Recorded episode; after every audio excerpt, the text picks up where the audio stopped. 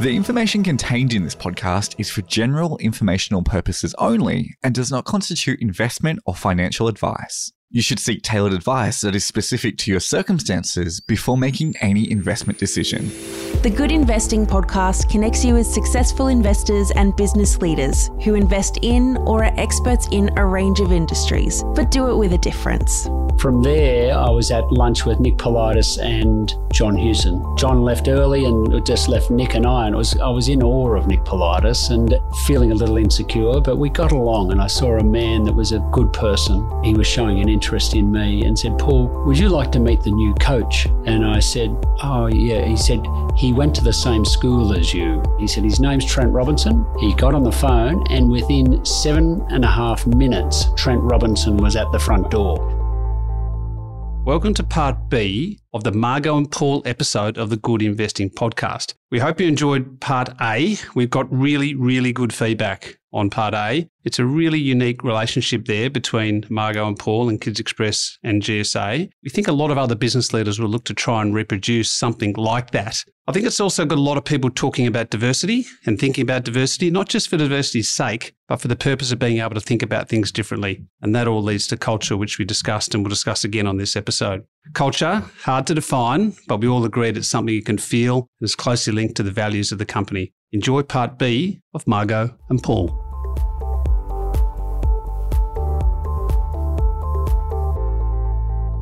Now, Paul, you're, you're a big picture guy. You're definitely a big picture guy.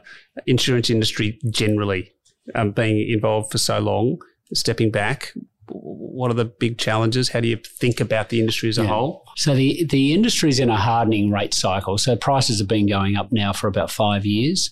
Um, prior to that, they were going down for about fifteen years. So it's now back because of these huge increases, particularly to big businesses and to people in um, danger zones like. Um, um hazardous areas like far north Queensland with the cyclone flood zones, uh, their rates are now at a point where insurance companies are going to start making massive profits.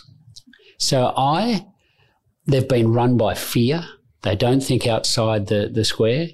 Um, very blinkered vision in order to try and turn these big organisations around in terms of profitability. But we're there, there or thereabouts, Matt.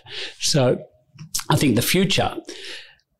It's the same as when I started in the industry. We had been, it was the Keating era in government. We were in a adverse uh, economic times, and in, it was a really hard rate cycle then. Insurance prices were going up uh, as the economy was going down. So I hate that inverse uh, relationship that you tend to have.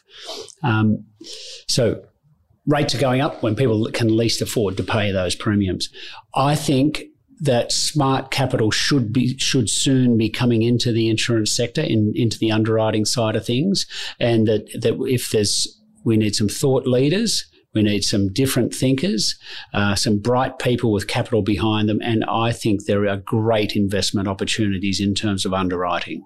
So I think we're right on the precipice now of, of going into a softer cycle. Mm, interesting, interesting. Uh, I know it's a big debate in financial markets at the moment.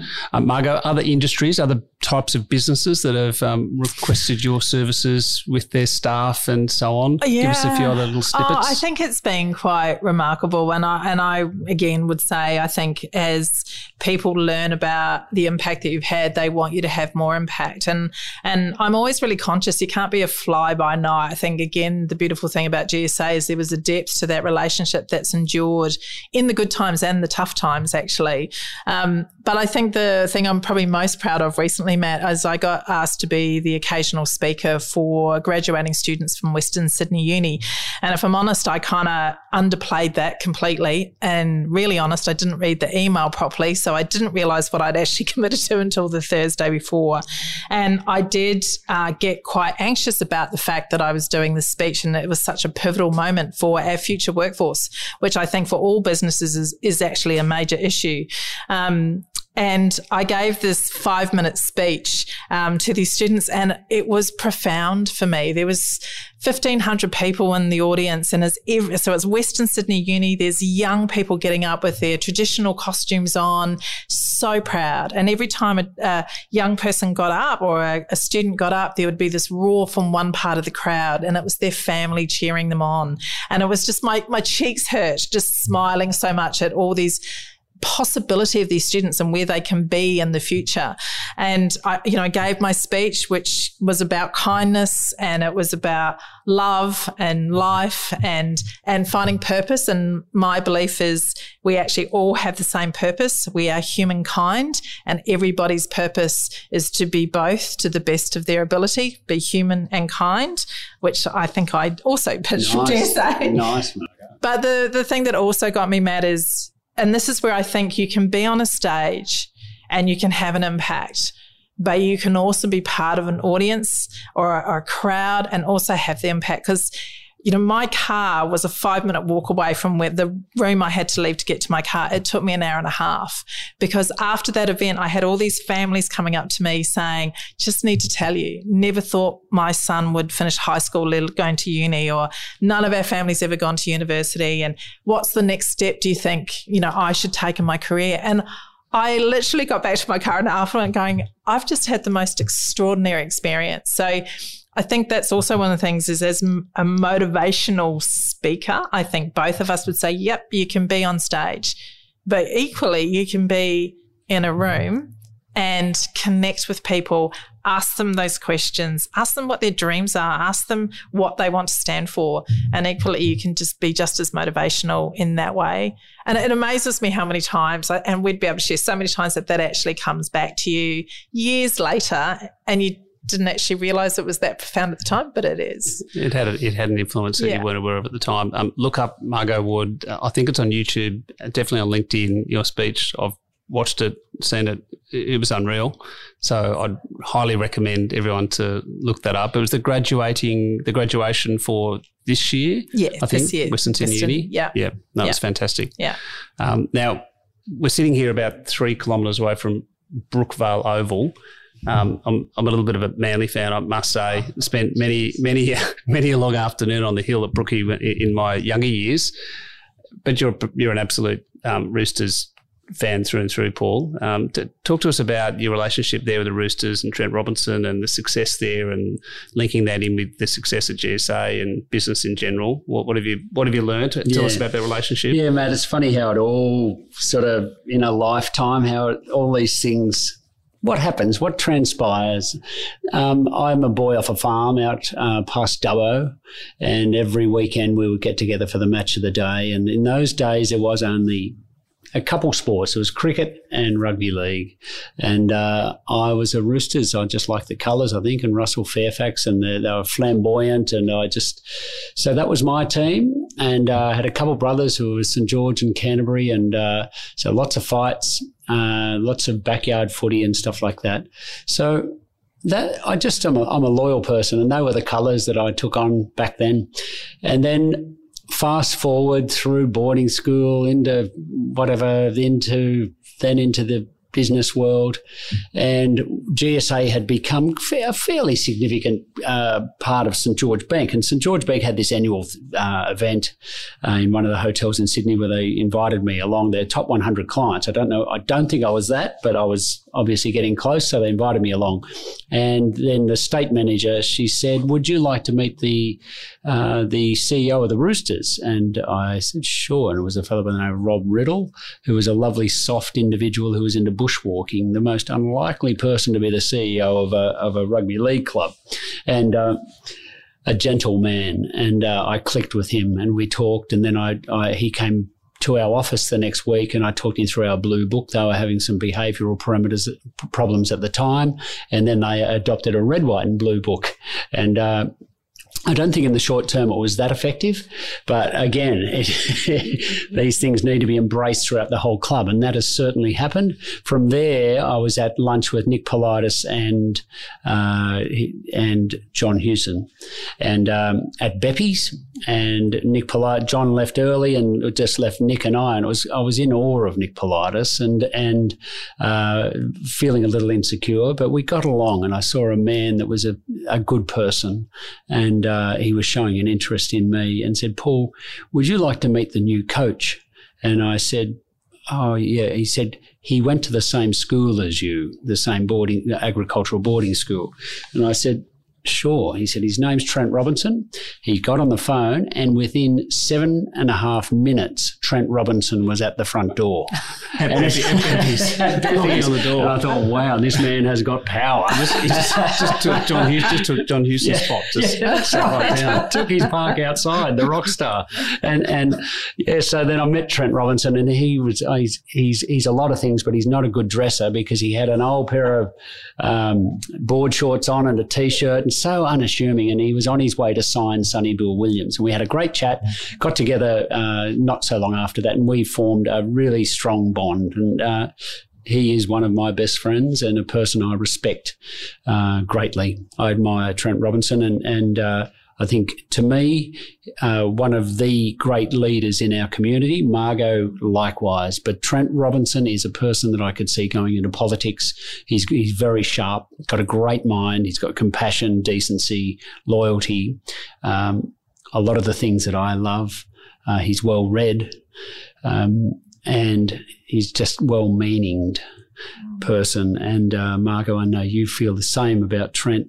And uh, so through Trent, we've been the sponsor of him and the rest of the coaching staff for his whole tenure after meeting him outside of Beppi's. So it's now just over 10 years since we've been involved. And, and I can honestly say that the organisation is such a thoroughly good one. Uh, he says it's not just about winning football games. I want to make better human beings out of the, the, the, the players that I have under my control. And I see it in action. There are, you don't hear of the behavioural issues associated with the Roosters. And I better touch wood whilst I'm saying this. Um, but it's just a, they, from top to bottom, that is a well run and decent organisation. I think I can add to that again um, through the connection with GSA. Kids Express was very fortunate a number of years ago to actually have a formalised relationship with the Roosters for a year. And I'd met Trent a couple of times socially with Paul through Paul, um, but I was actually asked to go over and meet with with Trent, and I was, remember walking over going, "Oh my god, I'm I'm an All Blacks daughter. What on earth am I going to talk one on one to a footy coach about? I have no idea." So I was kind of like, "Oh, well, I guess I kind of just ask how the season's going or something." but what amazed me, and again that connection back to safety, and I would say Trent's depth of emotional intelligence. I, I got there and you know shook the hand, going blank in my mind, and did do this. So Trent, how's it going? And and Trent just went into this. Well, Margot, you might have noticed, which I hadn't. You might have noticed that we've had an off-field incident over the weekend. So this is a number of years ago, um, and we've just I've just come out of a leadership meeting, and we've been discussing how that young man felt so unsafe that that was his behaviour over the weekend. And I was blown away. I'm like, I've just come out of a therapy session with a group of kids, virtually having the same conversation about why a child, rather than looking at the behavior, why does he feel so unsafe? And that that at that moment I was like, wow. And I totally lent into the Roosters. The Roosters had come to Kids Express. They've had connection with our kids.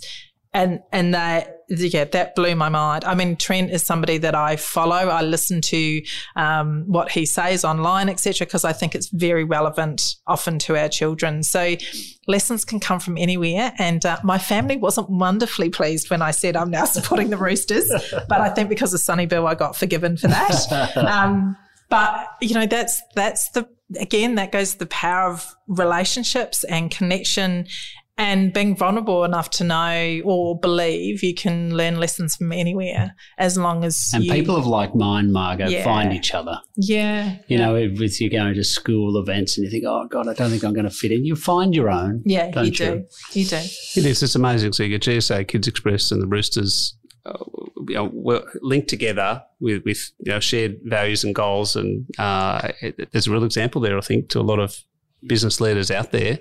It, it wouldn't be a trio that you'd necessarily guess would be together.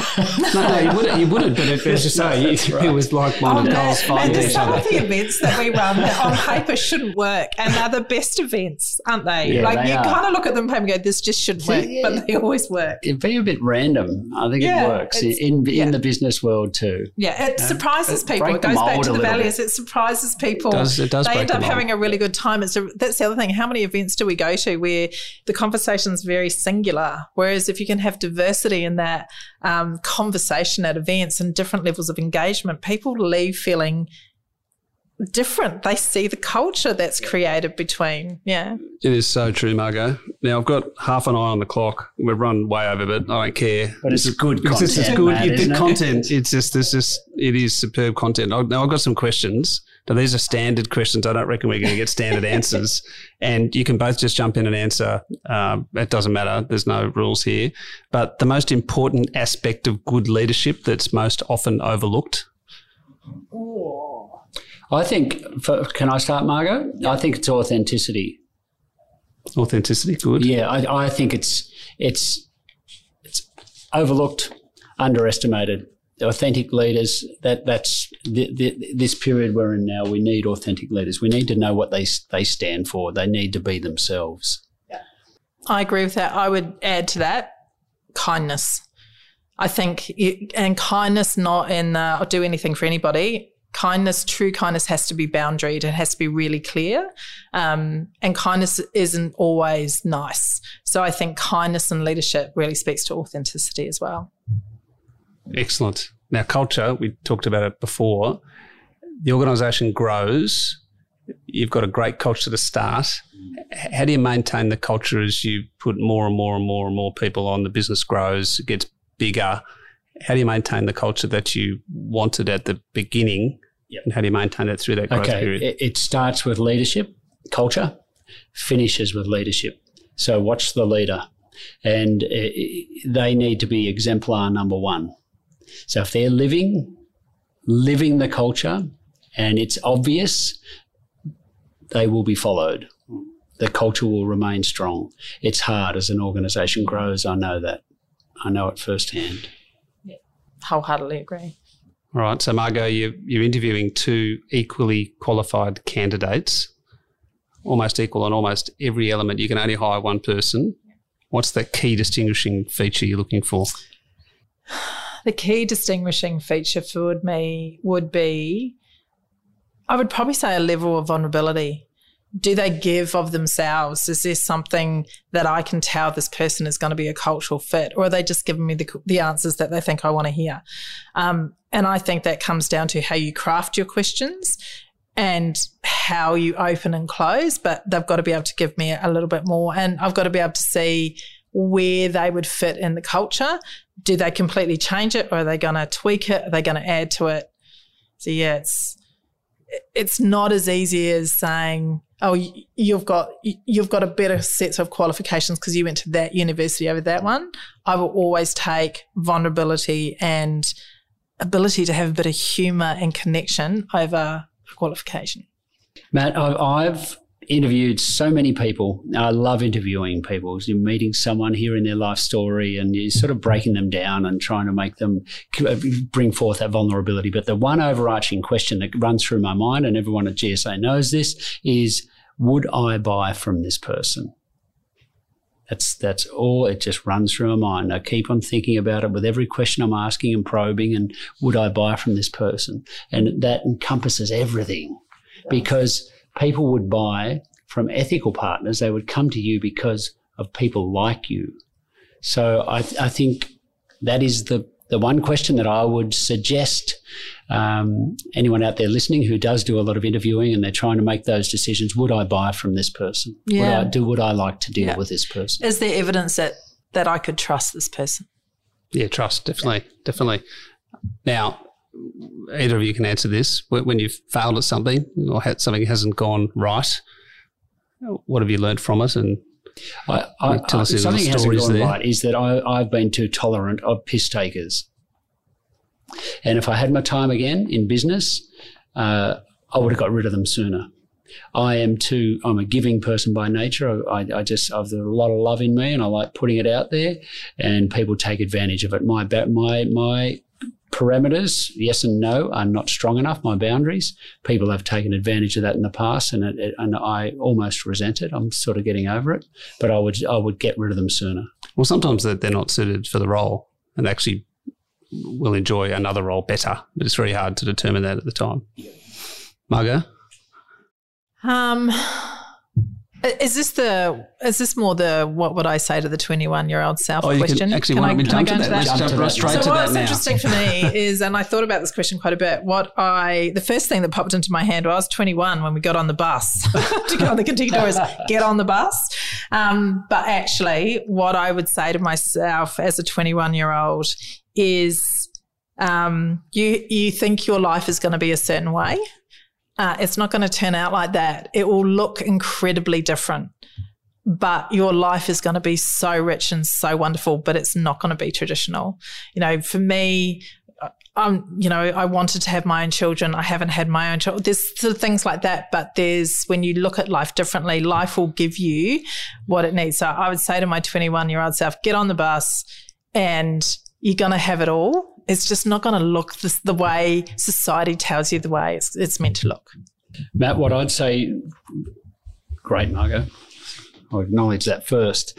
And uh, what I would say to the 21 year old self is to not lose the eight year old self. So, and I, I think through being a workaholic and being just just so busy trying to prove myself that I lost who who I genuinely was, that little boy. And so I think that if you can go through your career holding on to the infant self, that would be the advice that I'd be giving. Unique, unique advice, Wow. good advice. Beautiful. Um, now, looking at early investments, that can be financial or otherwise, business. Anyone can jump in. Best early investment or investment you've ever made. Uh, early intervention in children's mental health and yourself. Forming, No, GS, really- forming GSA. Kids express the GSA. They were the two best investments of time, the most precious commodity. Um, yeah. All right, a couple more here. So, what are you reading at the moment, Paul? You both actually bought the books. Now, unfortunately, I this did, is did. um, this is only audio, not visual. But Yeah, I'm not showing off uh, because, but I am on this quest, this lifelong quest, and particularly since I've stepped into this executive chair role, I've got some time. But I'm trying to find out who the hell I am and understand things like happiness, and I'm no closer. I am absolutely confused, and uh, so I'm reading "Joyful Wisdom: uh, Embracing Change and Finding Freedom" by Yongey Mingyur Rinpoche. Yeah, so how's I'm- it going so far? I really, I really love it. It was sent by a friend, and uh, yeah, I just really, I, it's it's Buddhist um, teaching really, but I'm really enjoying it, Matt. I might borrow that from you Yeah, after. Yeah, when you finish, that'd be good. And Margot, what have you got there? Uh, this is actually is a book by uh, Owen Eastwood. It's called Belonging: The Ancient Code of Togetherness. This was actually recommended to me by Trent Robinson. Uh, If I'm honest, I'm finding it a little bit hard to get into it, and I keep thinking, oh, I've got to read some of it before I see Robbo again. Um, but there's some. It's it's very much based on on Kiwi on. Um, uh, yeah, from my origins from New Zealand, and uh, there's a lot of lessons I'm sure to be held in here. So I ca it's one of those books I have a pile by my bed that I just pick up and put down. So that's the one I'm focusing on at Right, two very good books there.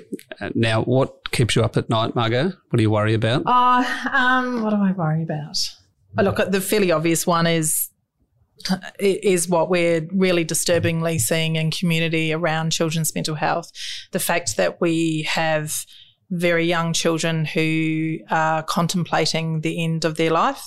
Um, and, and all the trauma and adversity that's there. That obviously keeps me up at night. In terms of, I think, from a business perspective, um, creating the right plan to move forward, having because there's so many different moving parts and how I do that. But I had a very good friend of ours, Kerry McCabe, recently said to me, if you want to get God to laugh, just tell him your plans. So I'm kind of going, so let's make it a loose framework and then we'll work towards that, knowing that life will intervene as it does. But that does, I think you get to an age in your career as well where, and, and Paul's again been really supporting me and, and challenging me on, hey girl, you're at I'm not going to say my age, but you're at this point. point and you don't have a plan. So get People a plan. Have worked that out, Margot. They've done the they've added it all up now. but I think that's, for me, it's the plan, but then letting go of that plan and going, you got to live life. Um, yeah. So there's lots of things that keep me up at night. But I, I also think that's a good thing because I'm at my age, I'm really challenging myself and I've got really good friends around me that are holding me accountable to the plan and challenging myself and delivering on that. Matt, I, I'm I didn't sleep well last night. It wasn't because I was nervous about this, um, but I, I feel to be completely open. I think we need to talk about these things. I feel a little lost in terms of I don't feel like I've had my career. I don't. I feel. I said it to a friend yesterday. I said I feel like a failure. I feel like I haven't achieved enough. And maybe what I'm I'm getting at is that I haven't done enough for others. And Kids Express is one thing, but Margot's the one at the coalface doing that. I, I just want something. I want to do something with uh, more meaning. I want to bring more people joy. And the cut and thrust of the corporate world didn't, I, I, didn't really feel that. The staff certainly, and clients were happy, but staff, yes.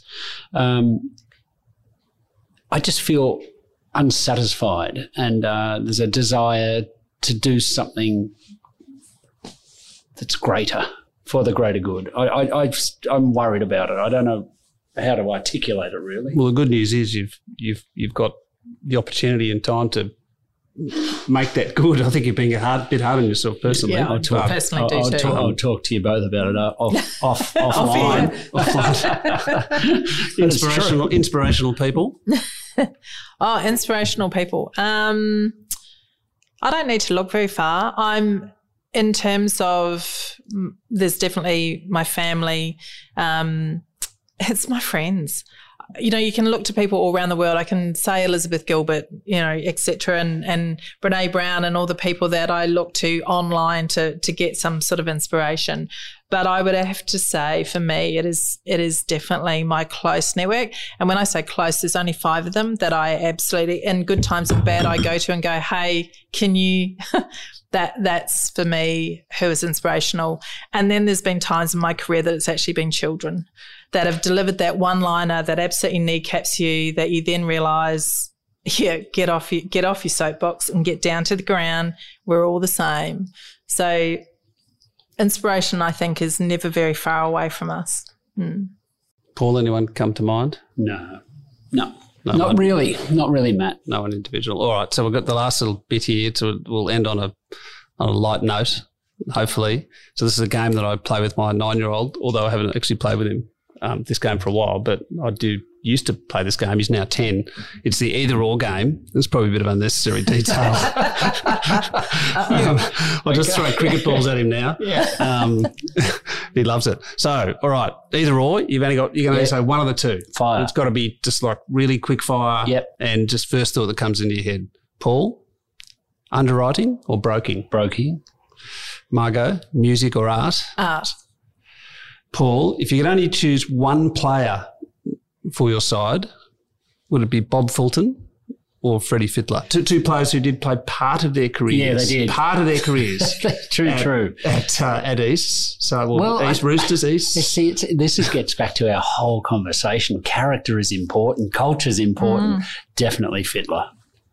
I remember working at Penrith Plaza Shopping Centre in 1992, and uh, he was a 17 year old prodigy playing at Penrith. And he, he, it was clear at that point that he had the ability on, on the football field, very, very clear. I think what has been fascinating is his ability as coach and human. And to communicate and to show softness and to do charitable works. And I don't know him. I don't know him. I've observed this from afar. But uh, yeah, anyway, that's Well um, said, a little bit of a um, extra there. So, Paul, follow up. Who has played, and this is a bit of a different part of this, it's like a question, like either or. so one of them's right. You're messing up. One of them's right and one of them's wrong. So it's either or. Yeah. Uh, who's played more first grade games for the Roosters, Anthony Minichiello or Luke Ricketson? Anthony Minichiello by one. By one. Yeah. Yes. No, Yeah. very good. Uh, 303 versus 302. Yeah, 302 versus 301, I think it is, mate. but we I'm- uh, stand, no, no, I- stand I- correction. No, no, I, I think you're probably right there. Margot, to, to know a lot about something or know something about a lot? Oh, we had a big debate about this in the office today. Um, I decided I would rather know something about a lot, but be curious enough that if I had the conversation about one, I could deep dive into it. I think that qualifies as an answer. We will, we will, Thank you. we will, Thank we will you. accept that answer. I am the one answering here, Matt. um, Margot, so and, and, um, a follow up, kind of. Who's a better storyteller, Rob Kelly or John Hewson? oh, I wanted you to ask Paul that Paul. question. Paul, we can both answer. Well, John Hewson is he's, a, he's such an intellect, and and uh, and I love him because he, he gave himself to our company and to me personally and to Margot over so many years. Without he was always there when I needed him, but he has he's sharp when it comes to jokes. He loves a laugh. Rob Kelly will go however far he needs to go to get you to laugh. Whereas, whereas John knows when to stop. They're both funny though. All right, so it sounds like a sit on the fence answer, but I'm going to take I'm going to take John Hewson as the answer there. Let's go with John. All right. Well, we've come to the end. It- It's been so much fun. It's been an absolute pleasure. It really has. You're two really inspirational people. Thank you for giving me a go on the Kids Express board. It's one of the honours of my life. Um, it's been uh, a pleasure to know you, and, and hopefully, well, I just can't wait to see the next chapters. Paul, you haven't done enough. Clearly. a bit more. We'll get to you in a minute, so thank you so much, and thanks for being on the Good Investing podcast. It's been Yeah, an absolute lovely pleasure. to Yeah, be here. thank you so much, Thank you. Thanks a lot, mate. Thank you for listening to the Good Investing Podcast. Subscribe to hear future episodes and for more information about Ethical Partners Funds Management, visit ethicalpartners.com.au.